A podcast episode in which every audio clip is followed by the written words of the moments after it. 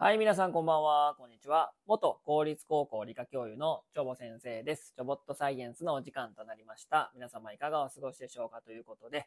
えー、おととい、昨日とね、大雪でですね、えー、東海地方がですね、大混乱だったんですけども、まあ今日はね、まあ雪は降ってないんですけども、まあ、たまにね、ちょっとちらつく、時もあったんですけども、まあ大雪ではなかったんですけども、今日も気温が低いということでね、えー、なかなかね、晴れも、晴れ間もね、少なかったので、まあ、こんだけね、気温が低いとですね、なかなか雪も溶けないということでね、えー、もう各地もう銀世界ですよ。うん、で、まあ、いろんなところでね、まあ雪かきしてる様子をね、まあ見かけましたので、まあ昨日ね、ほとんどのね、えー、愛知、岐阜、三重の小中高はね、休校だったみたいですけども、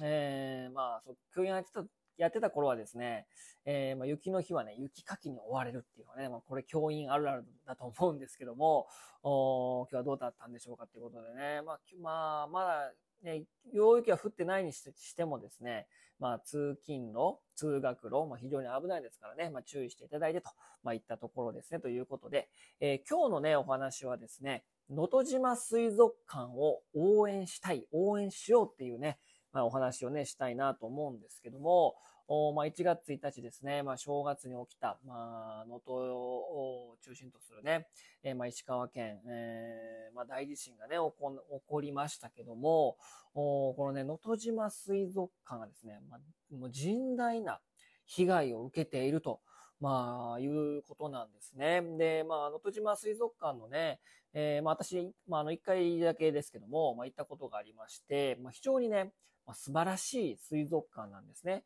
えー、1982年ですね、能登島臨海水族園ということでですね、えー、まあ、各地いろんなね、えー、複合な施設があるんですけども、1982年に開館しましてですね、まあ、非常にこう、能登島といいますか、この北陸、まあ、北の海の、に生息する魚を中心に展示しているね、こう、地元に根ざした、まあそういった、そういった、そういったね、えー、非常に水族館で、まあ、非常にね、見どころもね、たくさんありましてですね、えー、まあ、えー、数々のね、そのイルカの缶とかですね、ペンギンとかウミガメだとか、あとは、その能登島にね、能登、能登に住む魚を展示したりとかですね、まあ、非常にね、えー、素晴らしい水族館なんですけども、で2009年にですね、ジンベエ館青の世界ということでですね、まあ、ジンベエザメを展示しているね、えー、八、八角柱の、えー、高さ6メートルの、えー、水量1600トンのですね、大型の、おこう海流こう自分たちがね、こう上からね、こう下に下がっていくね、まあ、海床みたいな感じでですね、えー、高さ6メートルを上からこう眺めながらこう下に下がっていくっていうね、この青の世界、ジンベエ館っていうのがね、2009年できまして。で、このね、ジンベエ館ができてね、3年目か4年目ぐらいにね、私行ったんですけども、まあ、非常にね、見どころたくさんの、まあ、水族館なんですね。で、えー、まあ、いくつかこう、ね、見どころがあるんですけども、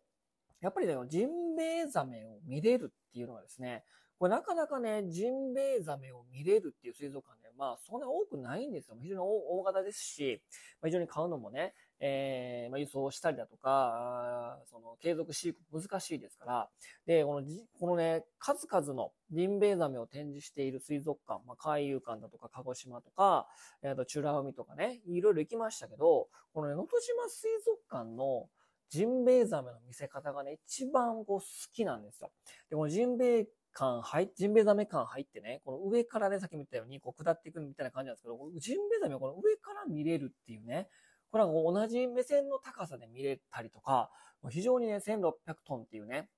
まあ、非常に大型の、ま、水量量も多いですが、水の塊が迫っていくみたいな感じで、で、八角形なんで、こうなかなかね、もう水槽のそのデザインというデザインとジンベエザメの見せ方、もうこれが本当に素晴らしいなって、もう当時ね、もうすごいね、衝撃を受けたんですね。もうこのジンベエザメが見えるということと、このね、日本海側での水族館で1600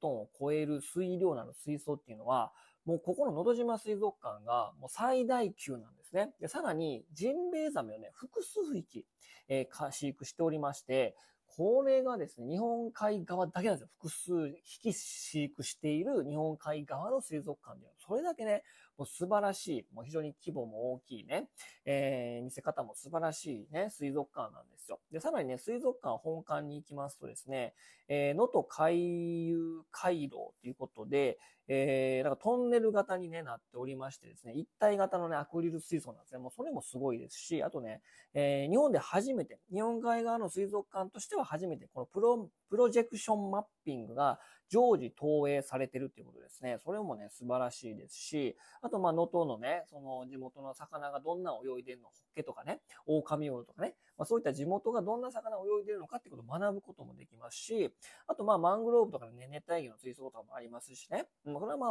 他のね、たくさんの水族館も展示しておりますけども、あと、まあ、クラゲにも力入れてたりとかですね、あとね、トンネル水槽ということで、イルカが泳ぐね、トンネル水槽、水量1200トン、長さ22メートルのトンネルがですね、まあ、水槽ですよ。が、え日本最大級のトンネル水槽もありましてですね、そこでね、イルカたちの泳いでる姿をね、こう上から、下からね、見れるっていうのがですね、もうこれもね、なかなかね、レアなんですよね。うん。で、さらにですね、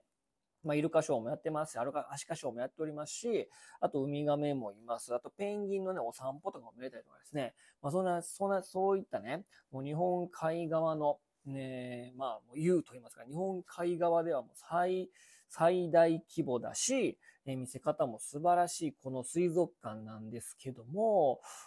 先ほども言いましたこのね、元旦に起きました大地震でですね、甚大な被害が出ております。えー、そのクラゲの水槽の照明がね、設備が落下したりとかですね、えー、能登海遊回廊ということで、さっきも言ったね、一体型のアクリル水槽でトンネル型になってたりとか、見せ方が素晴らしいね。いや、一体型のアクリル水槽がある、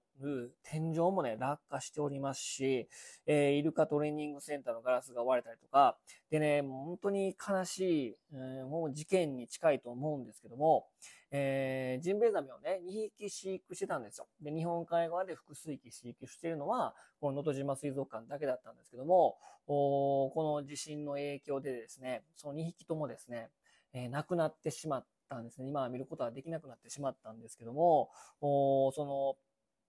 青の世界、ジンベエザメ館の水槽がですね、水位がですね、半分に下がってしまったと。で、まあ、下水等で、まあ、元に水位を戻したんですけども、水族館ってね、まあ、水の動きって、まあ、見えないじゃないですか。でもね、そのバックヤードの裏側ですね、えー、循環のろ過が常時動いておりますしね、えー、まあ、海沿いに近いですよね。海沿いに近いからこそ、そういった津波の被害とかが、大きくなってしまうっていうのもあるんですけどね、アクアマリン福島も、えー、東日本大震災が起こった時に、非常にね、大きな被害を受けておりましたので、まあ、海沿いにあって、ね、海水を汲み上げないといけないから、海沿いに建てるっていうのは、まあまあ、それがまあ自然な流れなんですけども、まあ、そういった災害が起こった時、津波が起こった時には、非常に大きな被害になってしまうわけなんですね。で、そのまあ常にこう循環している、うん、ろ過器が動いておりますから、その電源が落ちたりとかね、停電とかしちゃうとですね、ろ過がストップしちゃうんですよね。で、まあ普通にそのアクアリウムが好きな人、そのご自宅で飼ってる方とかもね、ちょっと循環止まっちゃうと、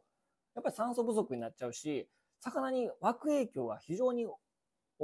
出ますよね。まあ、そういった家で飼ってるその水槽ですですら。なので、それがですね、えー、ろ過を全部こう回して組み上げて、各水槽にこう、ホースがブワーってね、もういっぱい繋がってるわけなんですよ。もうそれが一個止まっちゃうだけでですね、まあ、非常に大きな影響が起こると。で水位も下がっておりますので、えー、まあ、うん、排水はできてたんかなっていう感じがあるし、給水がちょっと、うん、どうなったのかっていうのは、ちょっと原因はちょっとまだまだ解明中らしいですけども、まあ、その影響でですね、ジンベエザメがちょっと2匹ともですね、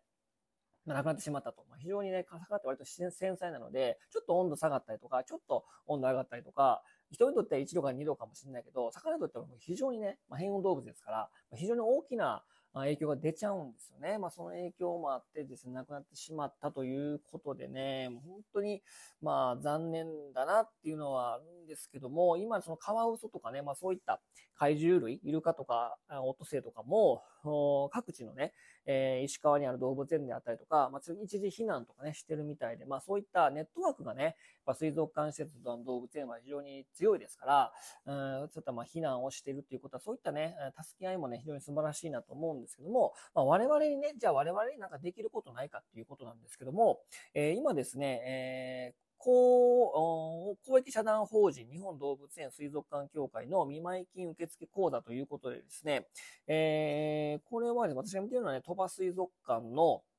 えー、サイトなんですけども、まあ、そこに、まあ、能登島水族館をちょっと支援しよう、応援しようということでですね、えー、まあ、その見舞金のね、受付口座、まあ、振り込んでですね、えー、まあ、ビビたるものかもしれませんけども、おまあ、そういった、えー、まあ、寄付金ですかね、まあ、そういったものも、まあ、募っておりますので、えー、ぜひね、皆さんちょっとね、えー、能登島水族館行ったことあるとかね、ちょっとジンベエザメがなくなってしまってちょっと残念だなっていうのもあるんですけども、まあ、そういったね、少しでもね、えー、手助けになればと、